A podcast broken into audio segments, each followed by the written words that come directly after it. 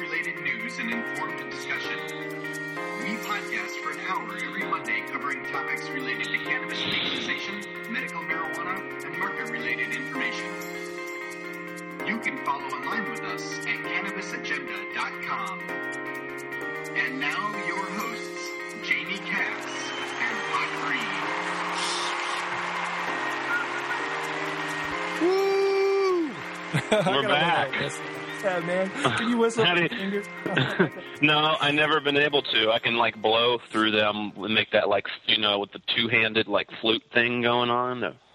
Yeah, I can- I can't even. I can't. I could. I could never get the whistle down. I've. I've. I'm, I've been jealous of baseball coaches my entire life, and I'm like, you know. Welcome back, or welcome, friends and foes. Uh, thanks for listening to the Cannabis Agenda. Um, gosh, we're several episodes into this. The website should be launching soon, and um, that would be uh, cannabisagenda.com. Um, our email is cannabisagenda at gmail.com, and you can find Jay Casanova or Pot Green at Twitter. Um, we have a phone number for you guys to call in whenever you want, 707-654-CAN, which is C-A in in um and uh yeah this is we're probably 10 plus episodes into this now um Got to be a dozen. trying yeah we're getting there a dozen i'd say it's got to be right when when did we start this february, February, january it was February, end of January, something like that. something right around you know not too far after the turn of the um the decade so Exciting. Yep, we're we're a 2010 a 2010 uh, radio show. We're here. We're we're Nice. trying to get better at it. Today we're going to be experimenting with some new segments. So hold on, it could be interesting. They could suck. Either way, um, let us know what you think. Questions, comments, whatever. Hit us on the phone, Twitter, or email. We'd really appreciate it, guys. So. Um, want to start out today with a product plug on the house, which is uh, promoting a product free of charge. Um, I've, uh, I've, you know, I've mentioned it in the past, like two or three episodes. But guys, the book "Marijuana is Safer, So Why Are We Driving People to Drink" is a super, super good book. Um, I, I recommend any cannabis advocate to read it. Uh, the authors are Steve Fox, Paul Armentano, and Mason Tvert. Steve Fox is uh, director of state campaigns for MPP. Uh, Paul Armentano is the deputy director of NORML, and Mason Tvert is the can, uh, the, sorry, the the can founder, the co-can founder of and executive director of Safer, um, which is a safer alternative for enjoyable recreation. Uh, basically, why I'm still plugging this book so so hard core is because um, in my years of talking with people about cannabis, uh, the majority of us, including myself, have always shied away from comparing marijuana and alcohol. Uh, why? Well, because most of us believe that marijuana is far less harmful for you than than alcohol. So therefore, we've all kind of gone, no, we shouldn't compare it to alcohol. Well, what these guys are saying is that is the precisely the reason that we should be comparing it to alcohol. We're in an age now where people are finally becoming very aware of all the negative societal consequences alcohol brings. And if we can use alcohol as a benchmark to describe marijuana and its its safe and how safe it actually is by discussing it with people, after these discussions have occurred, it should become obvious to most people excluding the strict prohib, uh, prohibitionists of all intoxicants, that marijuana is a safe alternative to alcohol. And if it were legally available, most people might, or more people might choose to use it instead of alcohol, thus benefiting society by slowing down some of alcohol's negative societal effects. So if you haven't read it, I highly recommend checking it out. It's a good read. It will really help you um, in uh, talking with people about why you think marijuana um, should be legal and is a safe alternative in comparison to alcohol. Excellent.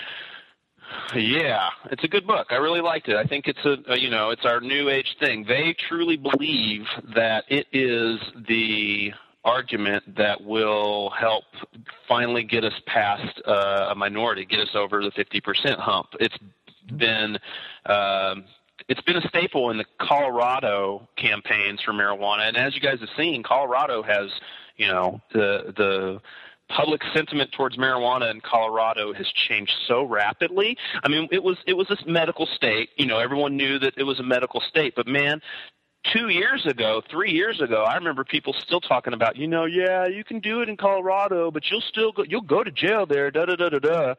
Well, they've they've almost became the mo- the most liberalized state in the in the country, if not the most liberalized uh, um, state in the country at this point. I, I would think so. Uh, you know, kudos to them for uh, putting together such a successful campaign. I, I, I think a lot of it has to do with their message. Marijuana is safer than alcohol, and um, I commend them for their efforts. Absolutely. Go Colorado. Go Colorado. All right. On to the next. Topics barely worth any of our time.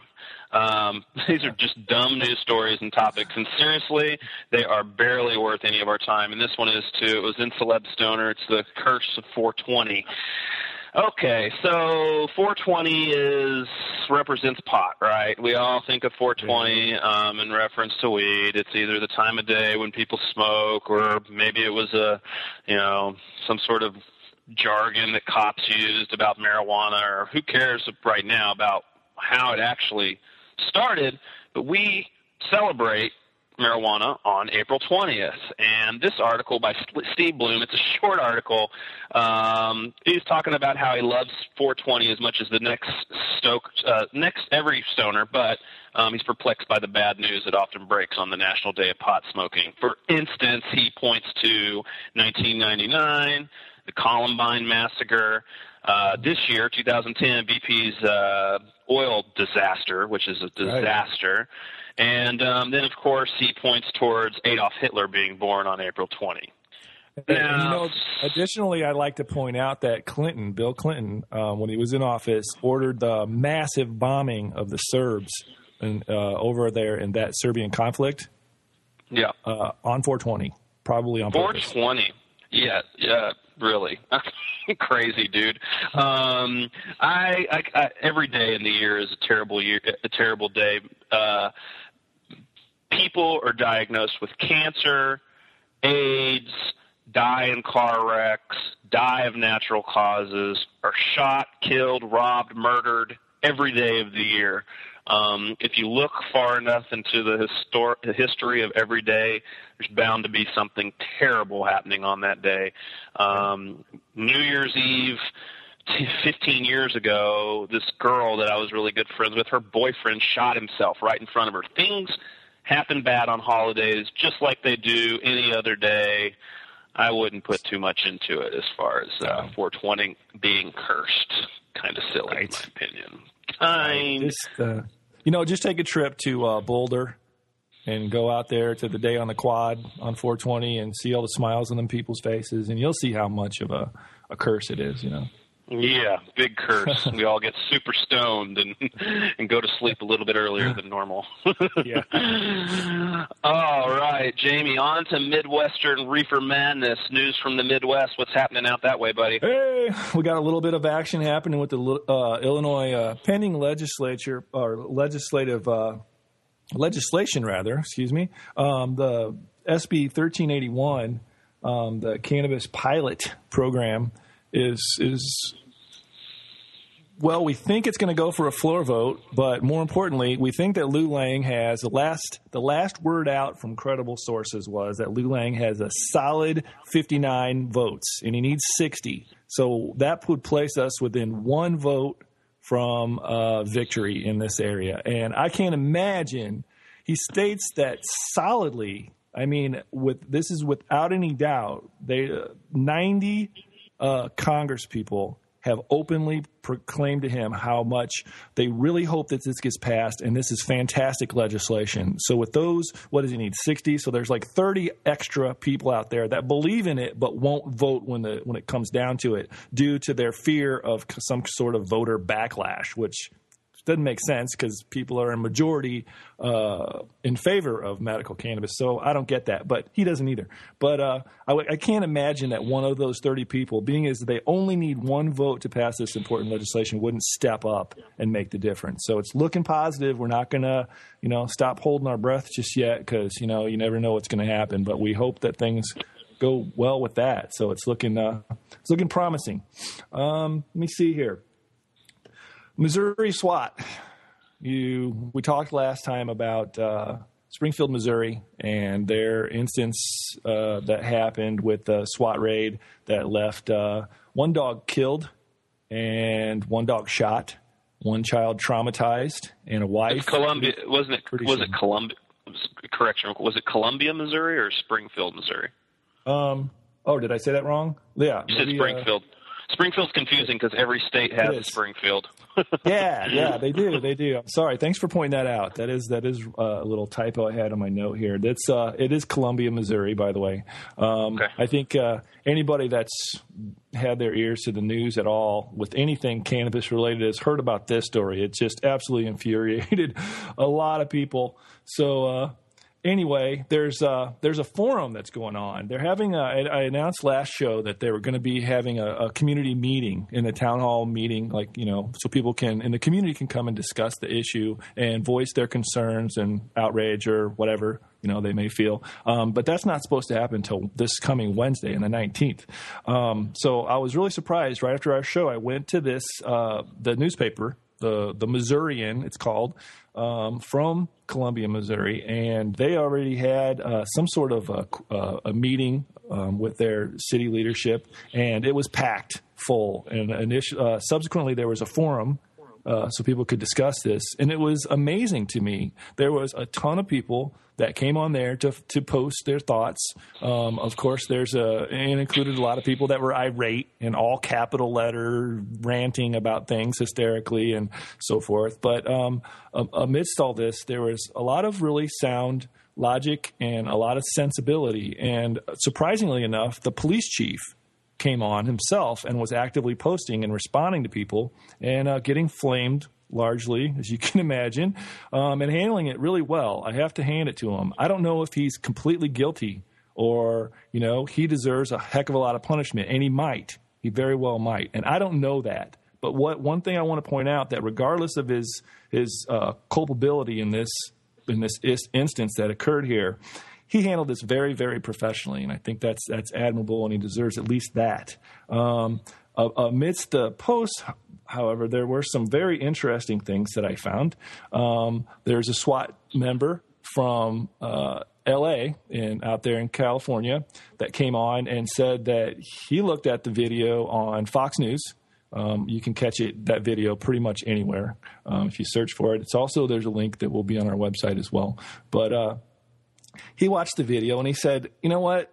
I just wanted to post to you guys and let you know that our SWAT team doesn't do anything like this. First of all, they don't do routine SWAT uh, uh, warrant issuance. They don't issue uh, like routine warrants, um, like like like a sergeant in a police force would just you know go to a house and ring a doorbell, or you know they don't they don't they, basically they don't they don't get involved unless certain criteria for violence and an immediate armed, dangerous, or threatening situation is in place. I mean, if there's five guys that are heavily armored and they're wearing all these, you know, like you saw on that news. Remember that news thing when those bank robbers were got like this? Oh yeah.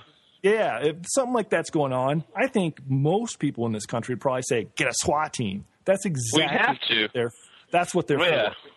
Sure. Because we don't, our police would be ineffective. We don't have anything to stop those kind of people. But other than those types of instances, they're not really supposed to be used. And that's what I was under the assumption that, or a belief, you know, I thought that I knew that that was the way it was, but I wasn't hearing any of this. And it was refreshing to see this guy from uh, LA come on and say that that is actually the, tr- the case. And he is very, very uh, upset and kind of uh, found it disconcerting, you know, the way that they handled their their issue there, and uh, just the fact that they serve regular warrants like that in in, in Columbia. And additionally, there was a, a there was a police officer from New York that came on, and he said, "Just curious, don't any officers carry pepper spray or tasers? I'm a police officer in New York, and they are non-lethal." Uh, these are are all non-lethal methods and will deter any dog. He said we carry them, and so does our SWAT team. Maybe New York police departments value people's house pets and don't use them as target practice. So, I mean, it's not just law enforcement is bad by any means. There's law enforcement officers coming. Those are extreme opposite ends of the country that are coming on here and saying, "Look, man, I'm a cop." we're actively involved in situations just like this and we don't we would never dream of doing anything like that so we think that it's wrong you know and uh, they they want to kind of set the record straight. So you can go check that out if you want to. Um, I guess if you just search um, Columbia, Missouri, the Missourian newspaper, and you can you can probably pretty easily find that that information. I, one one post at the end that I wrote, he said this guy just simply said, "Sorry, forefathers, our fathers are idiots," and I thought that was uh, kind of compelling to hear him. Hear him you know, you know, um, these sort of tactics are widespread. They even happen here in Humboldt County still. Uh, uh, I've known two people. One was a woman, and the other a man, um, who have had uh, the Drug Enforcement Task Force, Humboldt County Drug and Task uh, Drug Task Force, um, knock down their doors uh, with battering rams and with with automatic weapons pointed in their faces when they come in the house. That's how, so. So even here, they serve warrants like this sometimes. Um, and luckily, I haven't heard anything going fatally wrong for anyone. But obviously, it happened in Missouri, and it looks like looks Absolutely. like something went wrong in Detroit too. It looks like. Yeah, unfortunately, that just happened. Um, a seven-year-old girl, uh, Ariana Jones, she was killed during a SWAT raid in Detroit over the weekend. It was. Uh, um, they were looking for somebody. In this case, at least, at least they were looking for uh, uh uh, accused murderer. So, you know, I mean, that doesn't justify it by any means, but they entered this person's house and uh, the mom was there. I think she was a little combative with her, like, you know, some stormtroopers come flying through your front door. And she was like, hold on a second, you know, you're not, what are you doing here? And, uh, and didn't they, you say they threw a, ta- didn't you tell me earlier they threw a, some sort of device in the window first? Um, yeah, that's called a is it a stun a stun grenade? I'm not really sure if that occurred or not in this instance. Oh, okay. Um, but that's common practice for them to do that for prior to entry. Um, it's it's it's unfortunate that these things happen. This is more than unfortunate. This is a, a serious tragedy. Um, everybody, including the SWAT team, supposedly is just completely broken up over this. This is a seven year old girl that was um, unnecessarily killed. There was also just. Uh, about the same time period, a woman was hospitalized. Um, a Polk County woman, an elderly woman, um, is in critical condition. She suffered a massive heart attack when drug agents swarmed the wrong house, um, and she's a 76 year old, you know, woman, and she, obviously when when paramilitary teams come you know blasting into your home unexpectedly, it's pretty shocking for anybody. I think I might have a heart attack if that happened to me, but uh, yeah. So these things are are prevalent. I think uh, in future episodes we'll certainly be uh, talking about this issue a little bit more. It warrants a little bit more conversation. This is uh, pretty much out of control, so we'll be looking yeah. for that. Yeah, I mean, in both uh, in both instances here of the people I know that got this sort of treatment, they're both completely nonviolent. Uh, they're pacifists, basically. One of them is a 100% pacifist. Probably can't even kill a spider. And um, I don't know. It just seems like uh, seems like the the cops just aren't doing their job. Their their job. They're not really doing their due diligence to to determine when these sort of things are actually necessary. That's what it seems like to me, anyway. So yeah, I think that I, I think the, the the imbalance that we're feeling is that you, I think you're exactly right on that account. And the fa- and the problem is that they're not being held accountable for their part of the responsibility in that area. I think perhaps maybe that's one of the issues we need to highlight more. And right, like when you're talking about culpability and, of police chiefs and stuff for ordering these sort of things. Well, to what extent are they culpable? I mean, these are these are really important issues um, God, we'd love to hear from from people out there what you think about this. Actually, so Absolutely. let us know, please. Oh, uh, please let us what? know. one more comment I almost forgot to mention about this Columbia situation. I was going to say it, you can give the you can possibly I'm playing devil's advocate here. You can possibly give these guys uh, a benefit of the doubt to some degree. And I know this is argumentative. You're going to get infuriated when I say this. Everybody is, perhaps, but and it, they shouldn't be there in the first place, in my opinion. That's what I think. That's what most of my friends, everybody that I've talked to, agrees with. But if they're doing their job and they go in here and they have to do this thing, if they go in and there's a dog that has the potential to do a lot of damage and he's pointed at him and he looks like he's going to jump right on him, then maybe there's an argument to some level that they have to defend themselves against that dog. This particular dog that was viciously shot was wearing a pink sweater. What are you saying about the color pink, man? I'm saying that from all uh, accounts, this dog was not attacking them. It was a sick dog being cared by the vet for by the vet, and uh, was it? it was a it was a family pet wearing a wearing a nice little pink sweater. And I mean, it was just. was, it, a girl or a boy? It, well, well, you know, female? It's it's modern times. It could be either one, I suppose. But but yeah, that's uh, that's pretty. Uh, it's pretty amazing that you know this dog would look have this you know appearance that it was very aggressive. I think uh, it's been said, and there's so much speculation about a case like this. You know, people get outraged and their their kind of feelings get away from them, and you know that the, the dogs were crated at the time, and that was disputed and saying it wasn't true. But one thing that the police chief said was that the dog was in the, it was blocking the, the the walkway when they went in the door, but you can see that part, and obviously that's not the case. So you know, yeah. we'll see. We'll see. We'll follow this a little. Closer. Yeah, I read that too, and um, that's not what it looked like in that video for sure. Yeah. But um, the video's somewhat in, inconclusive, but still, that that didn't appear to be true. And and furthermore, I mean, if you're going into a house, you should know if there's dogs in there in the first place. If you know that there's dogs in there in the first place, then you should be prepared to taser them at worst.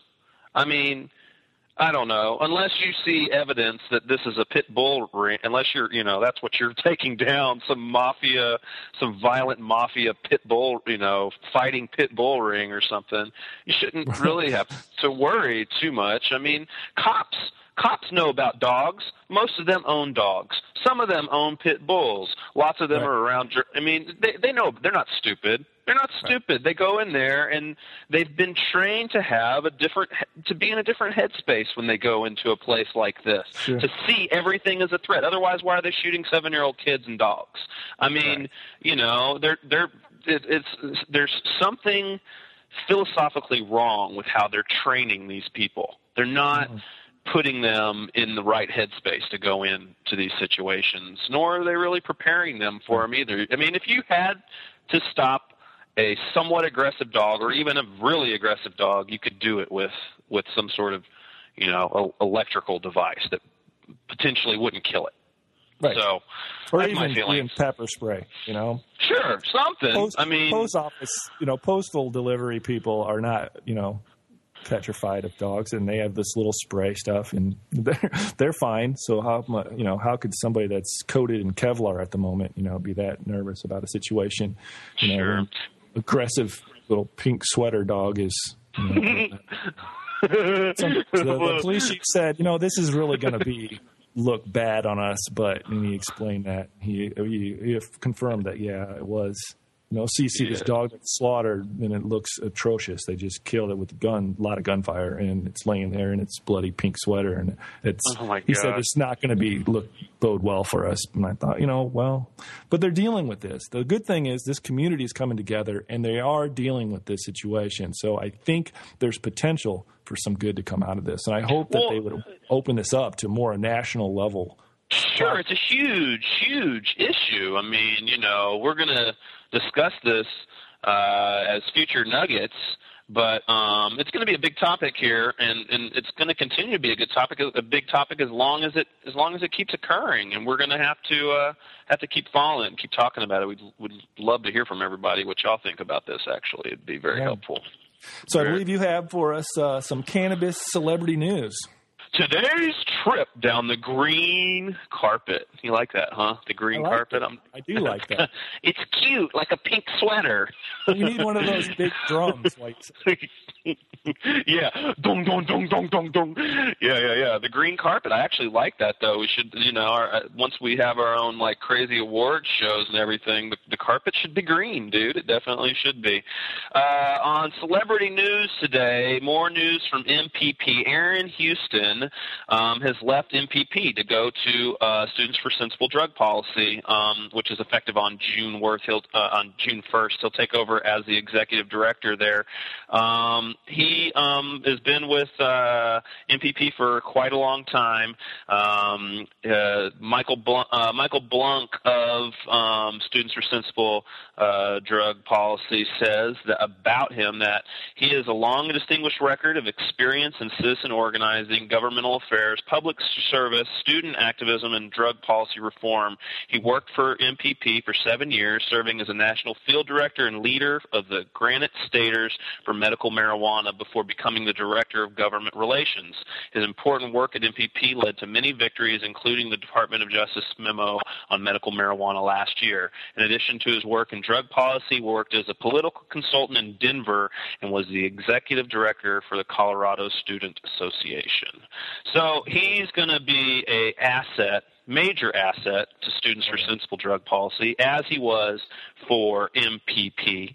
Um, here's what's going on here. This is a lot of this still is the fallout in MPP related to the sex scandal and Rob Kampia. I don't know if you guys have heard about this. Rob Kampia, I believe, is the executive director for MPP, and um, several female um, employees of MPP, perhaps even volunteers, have came forward saying that he in, inappropriately um, tried to use his position to get sexual favors.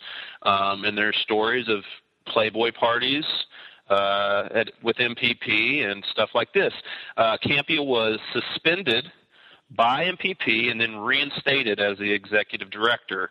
And a lot of people believe that all these, um, a lot of people defecting from MPP are people that just cannot work for an organization that allows someone to stay in power like that. This is very Bill Clinton-esque, obviously, but how how much credibility do you think MPP is really losing by keeping uh, Kampia in as their executive director?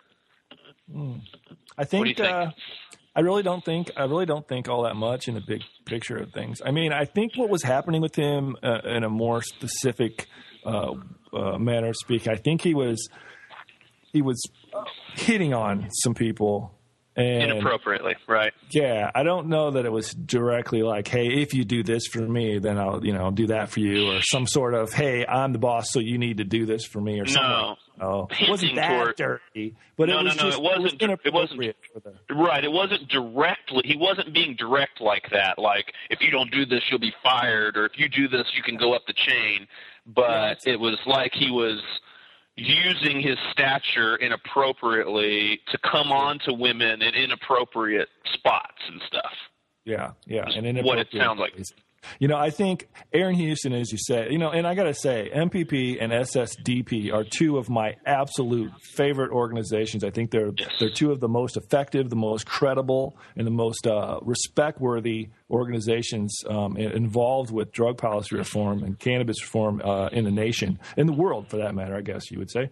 But uh, you know, so that said, a- a- as impressive an individual as Aaron Houston, I'm a big fan of Aaron Houston. I love I love what he's done and how he does things, and he's a pretty slick dude, in my opinion. Um, I think Rob Kampia is at least as important and effective as he is. I mean, Rob Kampia is one of the founding members of MPP. Um, he's uh, he's kind of Big Daddy MPP. I think that's perhaps, you know, speculatory, of course, but I think that's perhaps what got him in trouble. I mean, he kind of got carried away on the wave of things and his success and the, the way things have gone positively for him. I mean, and, and that's not an excuse. I guess from a from like a from like a gossip perspective here, though, these defections that are occurring are they not somewhat statements against him? Do you You know, think, or don't you think they could Aaron. be? I know Mhm. that there are there have been several. I think they were pretty much instantaneous, though. I mean, there were several people, and that that just kind of bodes for how important, truly important, Rob Kampia is to that organization. Because there's people that outwardly proclaimed, "Look, man, if you bring him back, I'm out of here." And there was more than one person, and uh, Oh, yeah. they brought him back, and they were out of there, and they were not Sure. sitting around. And the board was aware of all this, and they still made that decision. So, I mean, that's. Uh, he's an important guy. He's the the the. the this this movement effectiveness in this in this policy reform movement runs on two things. First and foremost, it runs on raw human energy, and the second, and you know, he's exhibited that. But you know, a lot Sure. of people are able to exhibit that. Another thing it runs on is money. It has to have finances to go big and to get the word out. You know, to make awareness a nat a national level, you need funds. You need a lot. And Rob Kampia is extremely effective at bringing in those funds. He has a lot of connections, a lot of connections. Like you mentioned, uh, Playboy parties. Um, he got Hugh Yeah. Hefner to sponsor because you know he's part of the advocacy group. You know, he's Hugh Hefner. Love him or hate him for what his lifestyle is or what he does.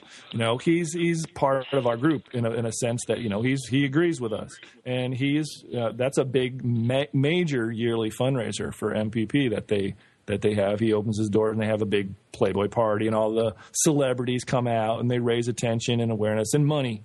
You know, so I mean that's just one example of, you know, that's probably the most controversial example, by the way. But you know, there's a lot of people that um, he's been working with for years and years, and you know, in order to get fundraising and anybody in any sort of political uh, involvement and, and at any level, like Congress people, anybody, they all they all understand that in order to get fundraisers, it takes a lot of work, and you have to set the groundwork, and it's based on relationships, and you have to build relationships, and it takes time and effort.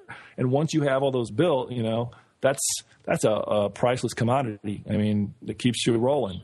It keeps Yeah, people that can raise money always have jobs. I mean, that's the, the capital runs everything, and, and No, the- he's obviously been effective. I mean, just just getting to Hugh Hefner in the first place means that he has made tons of positive financial relationships prior to, to meeting to, to making that relationship occur. You know? Right. So. Yep. Yep. So Yeah. it's a pro- I don't know. It's a mixed bag, probably. But I think for all in all, for the effectiveness, the more important thing than than than those individuals is their effectiveness and what positive things they keep rolling. I think that I think for that for that as- in that aspect, it's it's probably a positive thing overall. I mean, I definitely will. Uh, keep following Aaron Houston and what he's up to. I always follow S- SSDP. If anybody doesn't, I would encourage you. That stands for Students Students for Sensible Drug Policy. And I don't know if you know this, uh, Mr. Green, but uh, myself and our producer as well were both uh, founding members initially uh, uh, for this organization. I mean, we went to the first uh, national convention in Washington D.C., which was an for amazing. SSDP, yeah. Yeah, it's an amazing little bit of trivia for you. Um, so Yeah, yeah, I- I've uh, we believed in it very very much then, and uh, I know I'm I'm sure probably uh, Cogs does still to this day, but I certainly I certainly 100 percent believe uh, in them. They're they're probably one of the most organized and and determined organizations for uh, you know drug policy reform. Sure, and and just a, with another further note here is there is no hard evidence that uh, Aaron Houston actually left SS. I mean left MPP because of this scandal. It's just uh, speculation at this point. He has not publicly said anything against Rob Kampia that would make uh, make us bel uh, necessarily 100% sure that that that th- these two things are even related. I mean, he could have been leaving for a, a better job, you know. I mean, or, Right. something that he saw as a bigger opportunity for himself. So, uh, pro- Yeah, probably more point.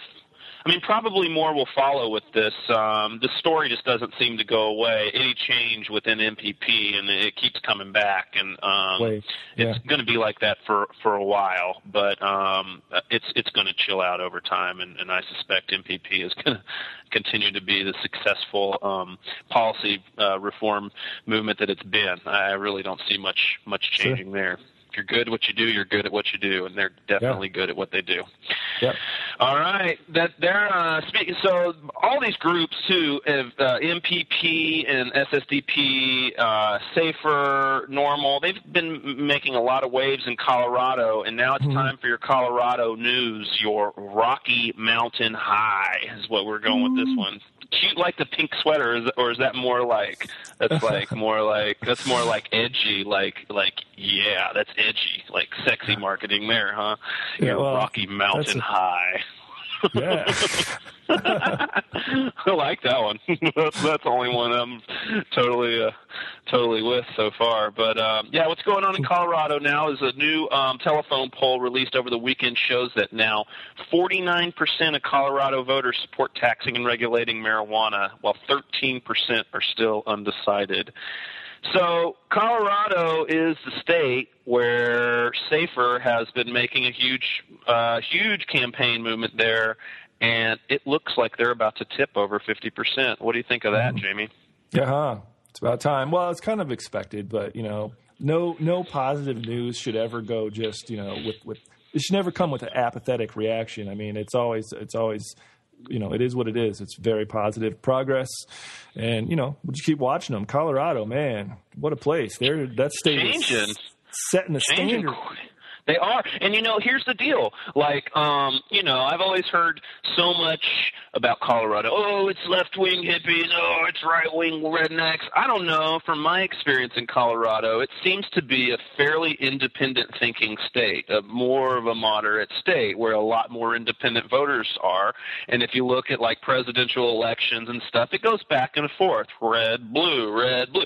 So, like, um, I don't think that that it's necessarily a state where where this was the easiest thing to do, but there have are a very is a very you know large amount of independent voters there who are changing towards you know more relaxed views of cannabis. And it's kind of like what you said last week. Last week, I believe, at one point, said, you know, what's so so great about the truth is once you learn it, you can't unlearn it. And um, and I think that's what's happening with a lot of these people. And what I'm seeing the most, the best part of this poll, what I'm seeing is is that it's already to 49% support with 13% un- undecided.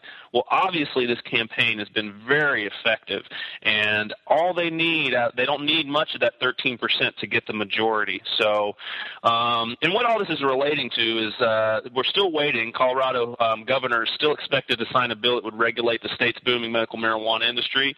Um, what it, it's estimated that uh, there's a, a little over a thousand dispensaries there now, and the current regulations signed by the governor would uh, grant legal status to only about 500 of them, which is about half of them.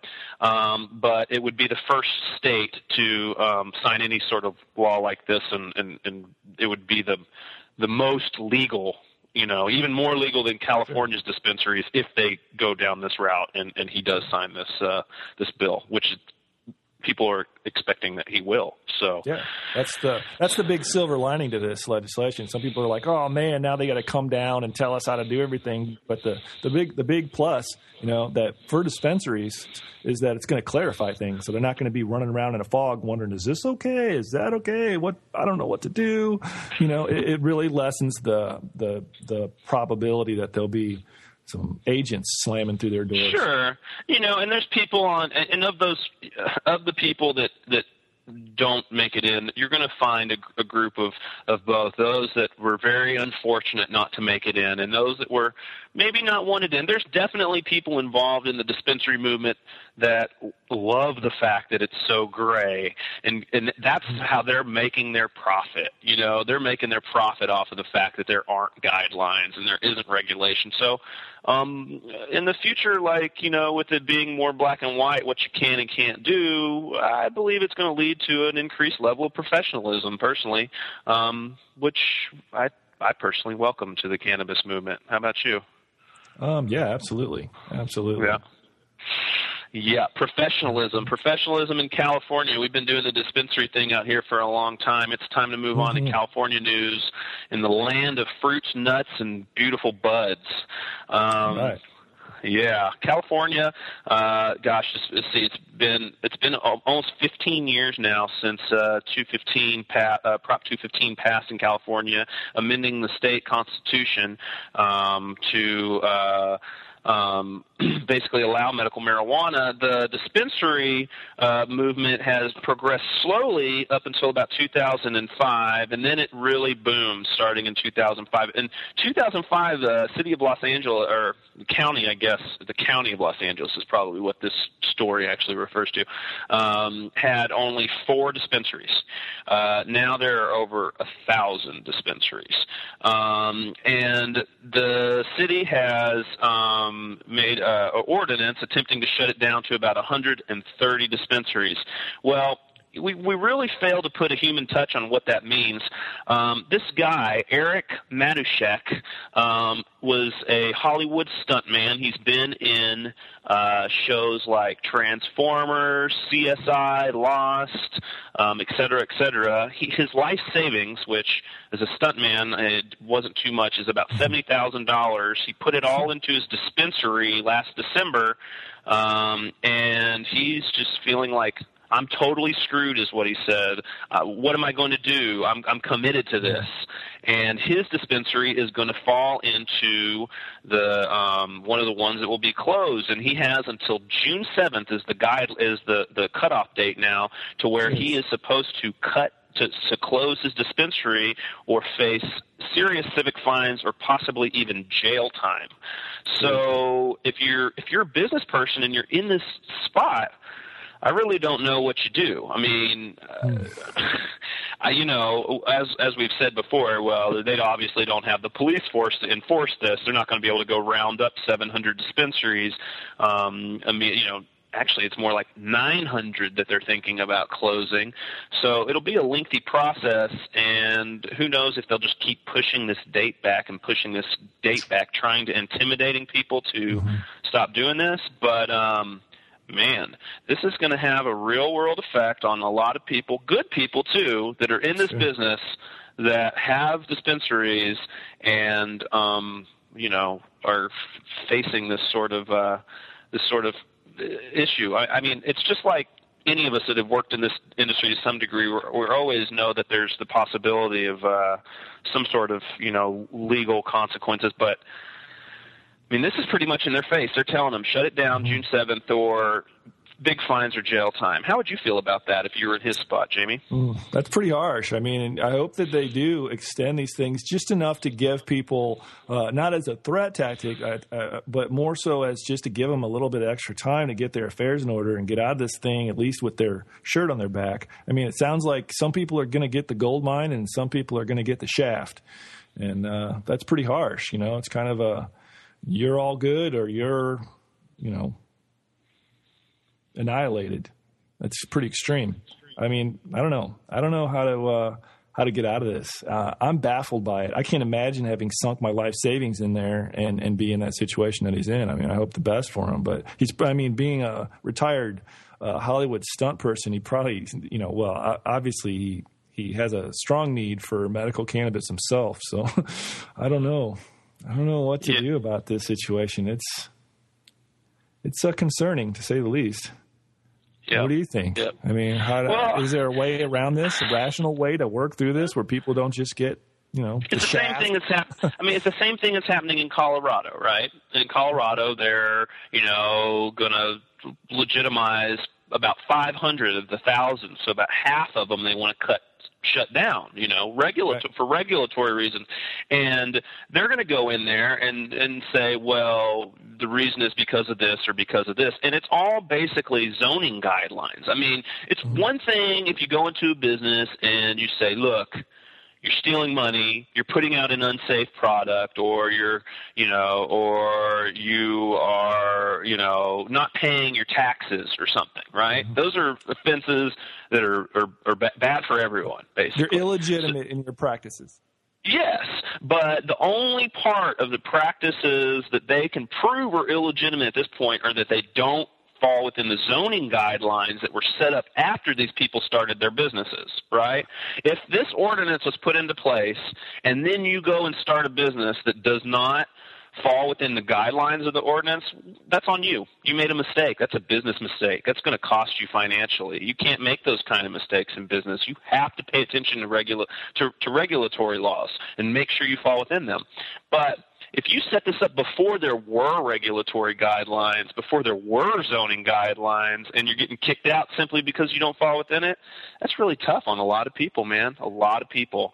Um, it, it, you know, and and and for a re- as a person being empathetic and imagining myself, well, like you know, that could have been me. I could have set up a spot down there at some point and thought and and, and thought everything was great because it was a nice spot, a good retail place. You know, there's tons of liquor stores all around, coffee being sold everywhere, guns right down the street. I have my little medical marijuana shop. Oh, well, there's a res- there happens to be an apartment building on the on the you know three three retail stores down right on top of it, so you're within 500 feet of a residence. So you're being shut down.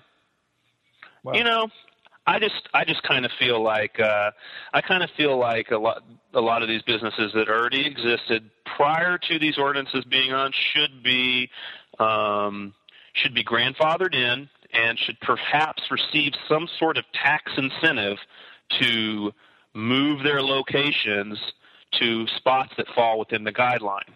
So if you move, you then get a carrot, not a stick. You know, I don't want to. I would. I don't believe that we should be smacking these people around, forcing them to shut their businesses down. We should be giving them incentives to move their business within the zoning guidelines.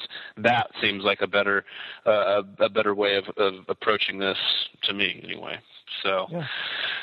you know, but uh, yeah. Um, on to news stories and topics from irrational and or hypocritical people. Um, I've been reading. Uh, yeah, these are the story. These are the stories relating to fears, um, fears of le- uh, of legalization. Um, I've been reading a lot late, lately about um, people in California uh, talking about what the negative consequences of um, us passing uh, the November uh, ballot initiative could be. Uh, the story that uh, this was like actually putting a good point there as far as he says that you know he's talking about how does how does this bill raise money? It doesn't it doesn't actually set any tax guidelines. It allows state legislature and then municipal, municipalities to set the tax guidelines and regulatory guidelines later on. You know, it probably would be a better bill if it already laid out all of the tax info. I would appreciate that, knowing what the taxes are going to be. Because sure. what this does is it says it will be regulated, it will be taxed, to be determined at a further date how. You know what I mean? So that leaves it in the hands of these idiots that run our state government here. And uh, that's not fair. They're not all idiots, fact, but you know, that falls but, right along the lines of. I think most people on both sides of the issue would claim that that's one of the primary problems with uh, 215 and the way it was opened up is that it left so much gray area where people had to figure it out, and the, the figuring out process that we're still in right now is is what's getting them all that national attention. That's not yep. all favorable by any means. You know, maybe they should take some hints from Colorado. Can we hook them up together? Like well, you know, but that's the thing too. I, really don't think that they've gone too much further yet either. Is they're doing the same thing. They pass laws, and then now they're having their their legislatures and their city councils determine it. That they're doing the same thing. I don't know that that um, they codified tax stuff or anything like that either. I mean, I'm not sure what the issue is here. Um, why, when we get to these, I think here's what the issue is. They're not politicians that write these things. Uh, when 215 is written, it was written by Dennis Peron. He's not a tax guy. You know what I mean? Um, this one is written by Richard Lee. He's not a, although he's a very successful businessman, he's not a, he's not like a, a government tax guy. I don't think he's going to spend too much time writing into code what the tax structure should be. So when we have these things get on ballots, they're made by marijuana people whose primary focus is legalizing or you know marijuana or medical marijuana. It's not how much money is the government going to get out of this. Now, at least we're saying in the bill the government's going to get some money and they're going to get to set their own guidelines. What the guy that's writing the story is saying is it'll result in nothing. There will be no taxes, and I, I could I, I disagree completely. If the state and local governments have the ability to tax something, guess what? They're going to tax it, and they will do it. But it's still that's one of you know he's he's got he's got a, a good point that that we don't know what those taxes are going to be, and um, I I believe that if in, in the future if we ha- if, if this doesn't work this time and we have to do this again, the next time we do it, we should definitely put the tax implications in the initiative, not say to be determined at a later date. I think that's a bad. Uh, a bad bad way of going about it. Um, but what here's the other part of this what this guy has to say that um, I think uh, I think is is kind of loony. He's um he's talking he's talk and we it, it deserves a real rational discussion. Actually, it's not fair for me to call him loony and to call all the politicians in California worthless because they're all not. But we've just had a lot of a lot of uh, a lot of hardships lately with our um, politicians here. So, but what he's talking about is you have a drug ple- tr- drug-free workplace now. It's prohibited by this initiative because employers cannot discriminate against anyone who get, engages in activities legalized by this measure, making uh, so the employer would have to prove that marijuana consumption actually impairs job performance.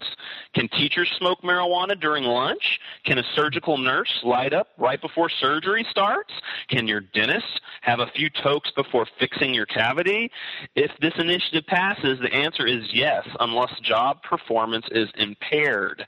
So first of all, the guy writing this sounds like he smoked weed. Take a few tokes, light up, smoke. I mean, I don't know. His lingo sounds like he's at least been around it some. But um, he's he's take do you take the bus? Do you take the light rail? Do you put your schools on a uh, do you put your kids on a school bus? The operators of all these modes of transportation are only prohibited from consuming marijuana who operate these vehicles. Before they start while the engine is turned off or during their breaks they can they can light up and consume as much marijuana as they want to as as long as uh as long as they stop when the engine starts. And again no action can be taken against them unless the employer can actually prove that impairment impairment has occurred. So he is basically saying that um, people are going to use marijuana in a uh, you know in a in a, a not thoughtful way. I mean, I I, I wouldn't want my if someone's going to go in and work on my heart, I don't want them smoking weed right I before I think you would it. call that more than a not very irresponsible. I think you would say that was egregiously irresponsible way. Sure. And I think that that makes uh, bizarre assumptions that these individuals are not smart enough. First of all, if my surgeon is not smart enough to know not to use any any mind altering substance before they come and operate on me, then I got the wrong doctor. Yep, yep, I agree. Definitely. and, and and for the argument with our school bus, of course they're using those because you know what rides on school buses, don't you? Sure. Oh yeah. Uh, Our children. favorite fear factor. The you know, biggest. right. That's it, Um, not it? That's But you know the problem is if if if they if they want to go and get some you know Bacardi 151, which is pretty lethal stuff by any standard, and they want to slam it down, they have the ability to do that right now. But I don't see a lot of, thankfully, I don't see a lot of people that, that want to do that. Or if some of them maybe do, they they have the the personal restraint at least to know not to do that before they get into a bus and drive children around. I mean, it's it's ludicrous to think that these people don't have any kind of you know human you know they can't you know take care of themselves or make some sort of sound choice in in, in Yeah. Yeah, definitely. And, and this guy, he's from a, a movement called Public Safety First, which is a um, campaign against uh, the the initiative in November, um, and they are teaming with Mothers Against Drunk Driving. Um, and their website, you know, San boasts all of the people. San Bernardino, San Bernardino County Sheriff Rod Hoops opposes marijuana legalization. California Sheriff's Association opposes. Um, County District Attorney, uh, Fresno County District Attorney Elizabeth Egan opposes. Um, you know, uh, Publicly, Kern County Sheriff Donnie Youngblood. All these people, cops, uh, Yeah. district attorneys. so you have to uh, put publicly behind that. Yes, um, and so Yeah, this is their move. That's who this person's coming from. They're teaming with Mothers Against Drunk Driving. Uh, we're going to get into this in, in just a second um, about uh, uh, the impairments that you actually do go through with, with marijuana. Um, but man, comparing it to, to being drunk just probably is isn't even uh, isn't even lethal. I mean, it isn't even a good comparison at all. You know, and, and I, I think that people, if, you, if look, if you're listening to the show and you think it's cool to smoke weed and drive, it's it's not. It's Wrong. really not. It's it's not a good idea. You're not doing you're not doing our cause um, any good by, by by smoking weed and driving, e- especially if you're doing it while driving and if you're getting high right before you drive. Look, the effects of marijuana go away relatively quick when smoked. You you can drive within 30, 45 minutes, an hour if you're not taking huge doses of marijuana, but you should not be jumping right into a vehicle and driving. It's really not good for the movement. Um, it's um, something that I, I would suggest most people stop now. If you're doing it, please. Come on. Um, okay, and then I'm gonna I'm gonna put this I'm gonna tie this one into the drug czar's most recent big word problems, having problems with big words again. Um, as you know, our drug czar, I have trouble with That's his okay. big last name, Kerlikowske. Is that how you We'll say just, it? we'll just we just call him Special K. Special K. All right. He's Special K. I don't do Special K. Jamie doesn't do Special K. No one on the show does Special K. It's a drug. Um, maybe Special K's done Special K, but uh, maybe that's why he says such stupid shit sometimes too. Um, and sadly, no, this story is not made up. Uh, in an online interview, video interview with uh, Special K, he says that the Obama administration is very much opposed to taxing and regulating marijuana because, get this, he says that taxes paid on alcohol do not make up for the criminal justice, health care, and social costs of alcohol consumption. And he just assumes that taxes on marijuana wouldn't either. Um, though he doesn't want to mention the billions of dollars that would be saved on law enforcement, prison, and judicial and environmental costs by uh, legalizing marijuana. Um, it's a bizarre, super bizarre story. And fur- he went on further in the interview um, to the the at the the interviewer asked, "So then, are you looking at the prohibition of alcohol?" And he just chuckles and says, "No, we're not exploring prohibition." Really? You absolutely are exploring prohibition. You are enforcing it actually when it comes to marijuana, and um, as a consequence, nearly a million people are incarcerated every year due to it. And we have SWAT raids murdering pets and children. That wasn't related to, to marijuana. Pets. We'll stick with pets now. And uh, have killed more than you know thousands of people in Mexico due to the the prohibi- prohibition fueled violence from drug gangs down there.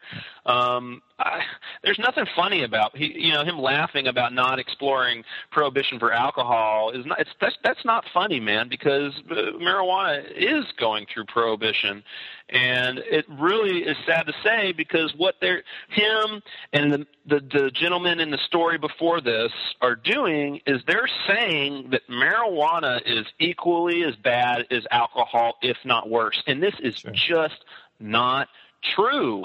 And people really need to study these facts. Again, I'm going to plug the book again. Please read Marijuana is Safer. So Why Are We Driving People to Drink? It lays out all of this in very rational detail, easy to read. Check it out because the societal costs of alcohol are huge. It's the third leading cause of death behind cigarettes and obesity. It's a terrible drug. Quit thinking, just assuming marijuana is as bad and is going to be as costly to society. It's just, it's just not. It's just not. Um, what do you think, Jamie? Well, you know, I mean, I think we have actually uh, from law enforcement organizations, like specifically uh, the Michigan State Police. They're notoriously uh, very well respected for doing uh, uh, impairment tests and studies that are are regarded as very credible um, with people that drink. Well, they've got people on tests um, that were drinking and they got they they did really they do a really good job. So I think it's it's it's there's a good reason why they're they're held as a a, a, re, a good credible resource on this type of information. But they they got people from all walks of life, all uh, all walks of life, all races, both genders, um, different weights they you know they got the wide spectrum of people because they know it's going to affect people differently based on their physio- physiology and based on their weight and so forth. And they found conclusively over and over again, it's repeatable, it's scientifically provable, I guess, in that case, that every single person always gets worse. Their impairment, uh, as their impairment rises, as they drink, they, I think they give them like a half a shot or a shot each. I don't know exactly how much. They just give them this incrementally, a little bit of dose, and they do the driving test. And they give them another little dose, and then they do the driving test. And and without fail, every single time they get worse with alcohol. Well, they've also found that they don't like you know pull out the bull, you know, the big megaphone and, and announce to the world. But uh, they also found that when they tested with cannabis use, just cannabis use, not not with alcohol, um, that not only did they not always get worse, but oftentimes they they stayed the same, you know. But oftentimes they they they even got better. They even did better on the test. Well, that's know? what this it, Israeli study shows too from the book Safer. It shows that uh, Israeli study was done in 2008 assessing the impact of marijuana and alcohol on performance on driving performance. Subjects, this is what they they found from it. Subjects seemed to be aware of their impairment after THC intake and tried to compensate by driving slower. Alcohol seemed to make them overly confident and cause them to drive faster than in control sessions. Sure. Um, it's important to point out at this point that uh, by no means are we saying that look, see, it's okay to drive. That's not the message. That no, no, no, no, no, no, not yeah. Messages no, we're just trying to we're just trying to dispel the myth that smoking marijuana impairs driving in a manner that is equal or worse to alcohol, and that marijuana consumption is responsible for tens of thousands of traffic accidents every year. At most, it plays a minor role. It's not the same as alcohol, and people really need to wake up to this. It's just not. You don't get impaired the same way. Um, what I mean mean, if you smoke just a little bit, how long do you think that you're impaired to where you couldn't drive, Jamie? Personally, for you. Um, if I smoked a little bit of what? If I smoked a little bit of Neville's Haze, one of my uh, probably. Say your your strongest, the strongest medicine you've got, and you take, okay. you know, regular dosage of it, whatever regular um, dosage is for you. Well, I don't care for the name at all, but it's been referred to as green crack and uh-huh. it is for serious, serious medical usage whenever you are really, really in bad shape. And it pretty much knocks you out, takes you out of the game. It's very strong, and, and it has just the, the, the proper characteristics that will just make you it, ultimate couch lock. And I think uh, if I smoked a little bit of that, I would be just, I mean, beyond irresponsible to get in the car you know, or anywhere near a car or any kind of machinery or anything that's mechanical and heavy and dangerous, potentially dangerous after smoking some of that. But, you know, if I For how long? That, how long would you guess? Um, For how long? Well, I would say safely, um, at least an hour. I mean, to be yep. honest, it should be a couple hours. I mean, if you're if you're ready to sit down and puff, then you should probably be in some sort of an area or you know time slot within your day that affords you the ability to relax and not only uh, for safety, but you know, I mean, initially it should just you should have enough time to relax and enjoy yourself, and uh, you know, whatever's necessary. If it's for medical use, you need to relax and breathe a little bit, and uh, you know, spend some meditative time trying to deal with your situations.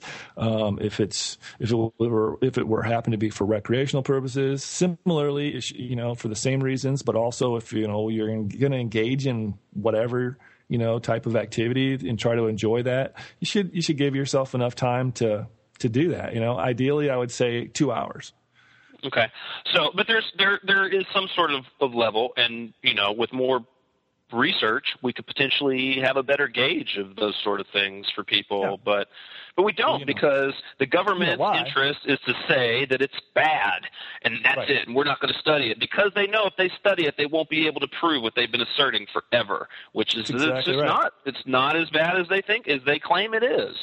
Um, which we're going to move on to a couple more factors because I was just saying, you know, it's a third leading cause of death behind cigarettes and obesity. It's also believed to be a contributing factor to many different lethal forms of cancer in our vital organs because we know for sure alcohol mutates human cells. And we're talking about alcohol right now, not marijuana. Um, uh, alcohol is a central nervous system depressant depressant and it has the ability to cause lethal overdose. Marijuana does not. Marijuana does not mutate human cells. And currently, even though we know smoking is smoking anything isn't healthy for you, we have not been able to prove any sort of link between marijuana and any sort of cancer. And the other thing is alcohol is disproportionately associated with violent crimes, including assault, manslaughter, manslaughter murder, and rape. Marijuana is not. And if you check into these things, as far as we can tell from the studies that are out here, it's proven over and over and over again that the negative social aspects of marijuana are not the same as they are of alcohol. And if Sure. the federal government doesn't believe it, why don't they study study it more, pump more money into it, and prove that it is is it is this demon that they say it is? My thoughts are is because they know they're going to fail and they know that they're wrong. Absolutely, I and, mean- and actually, they have on many occasions pumped, pumped millions of dollars into heavy duty, like top flight studies. They did that with Donald Tashkin, well renowned uh, cardiopulmonary doctor from UCLA. He's the best in the. If they want to find out if marijuana causes problems with your lungs, that's the guy to go to. And they went to him and they spent millions of dollars on a study for the, the, the purpose. And they say, you know, to find out, to get the information nonsense. We know they wanted to get this results back that said, look, it causes you to have throat and lung cancer. End of story, arguments over. That was their best hope. Well, it came back. Not only did it say that there was, even in heavy, I mean, the biggest heads you ever imagined have been smoking for decades on a heavy basis.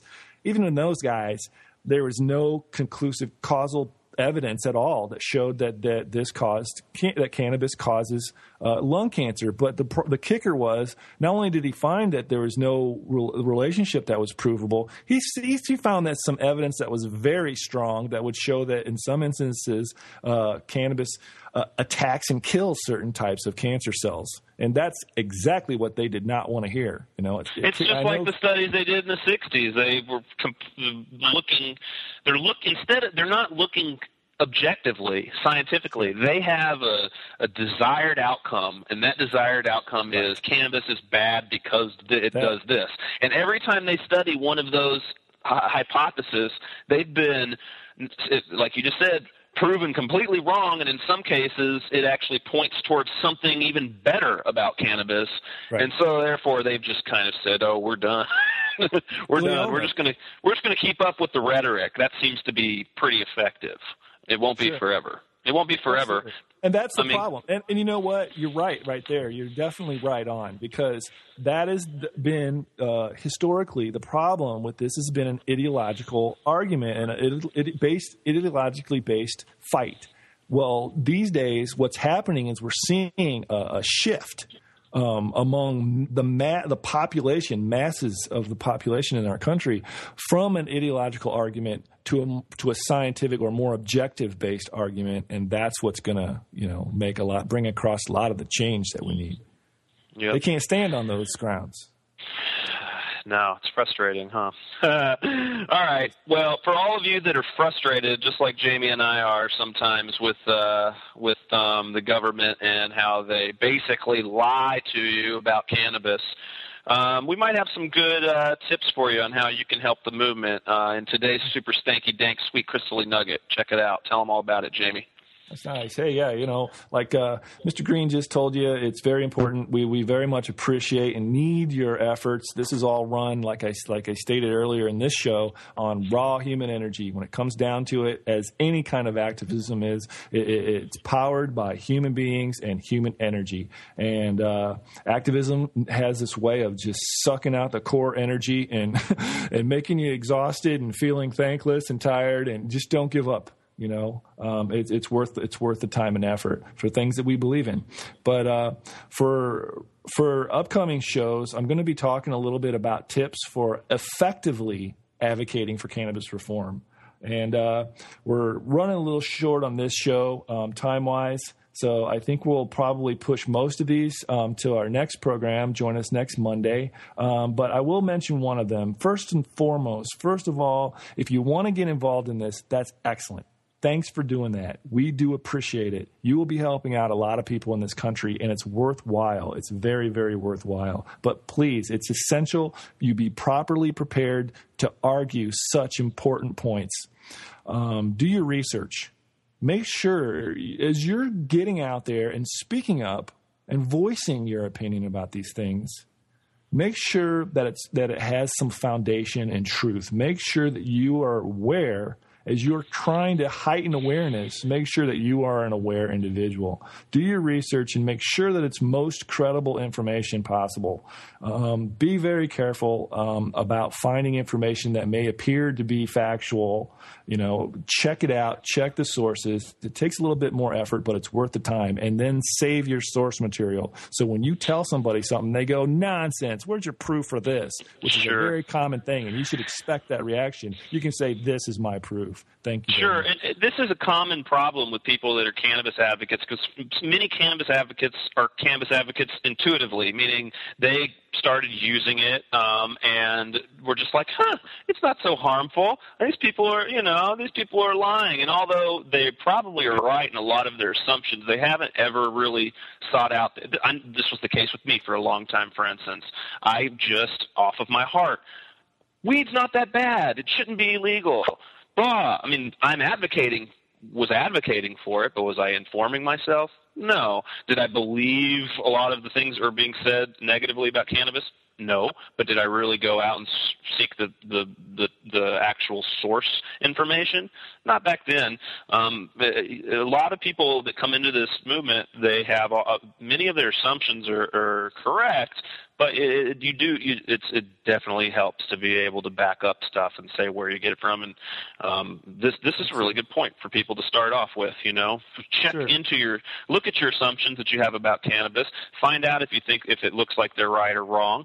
And and then figure out how to um, you know eloquently describe your points and cite them if you need to. It, it really really goes a long way. Just, it's important to keep in mind that these people that we're up against prohibitionist mi- people in the prohibition mindset. They're of the of the mind to think that you're just a bunch of idiot stoners that have no sense, no motivation, and no ability to think rationally or clearly, let alone objectively. So it's important that we have to make sure that we prove them wrong because obviously we can, and it just takes a little effort to do that. Sure, and, and you know, I do want to I do want to describe the prohibitionist mindset. There are two different types.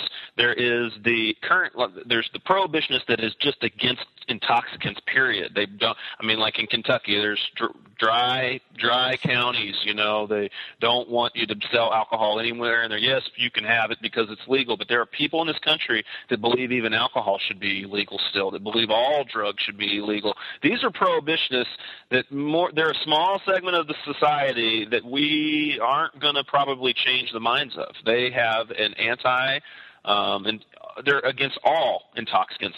Now, th- then there's the other type of prohibitionist that doesn't believe that you know that uh, psychoactive drugs that are FDA approved should be you know should be legal, and they don't believe alcohol should be illegal.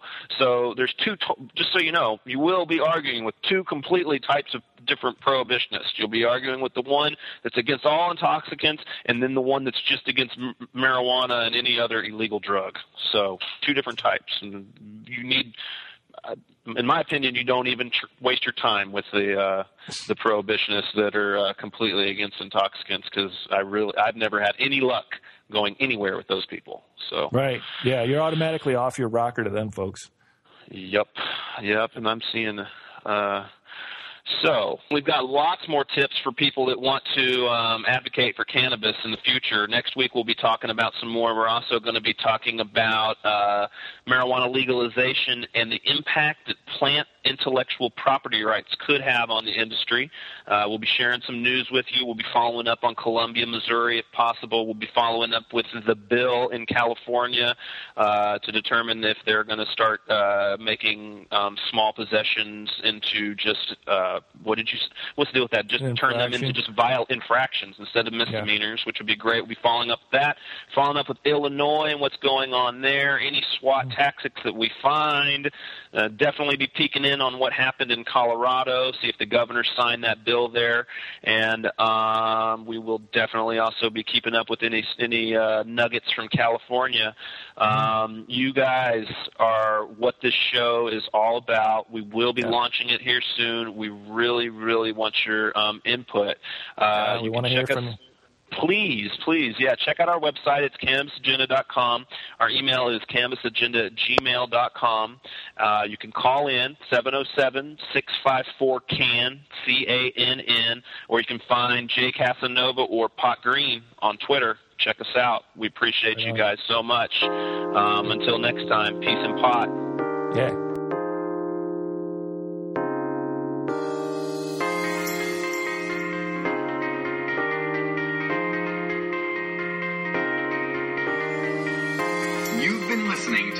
Cannabis Agenda, your weekly source for cannabis related news and informed discussion.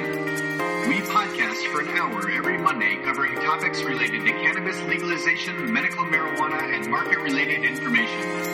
You can follow online with us at cannabisagenda.com.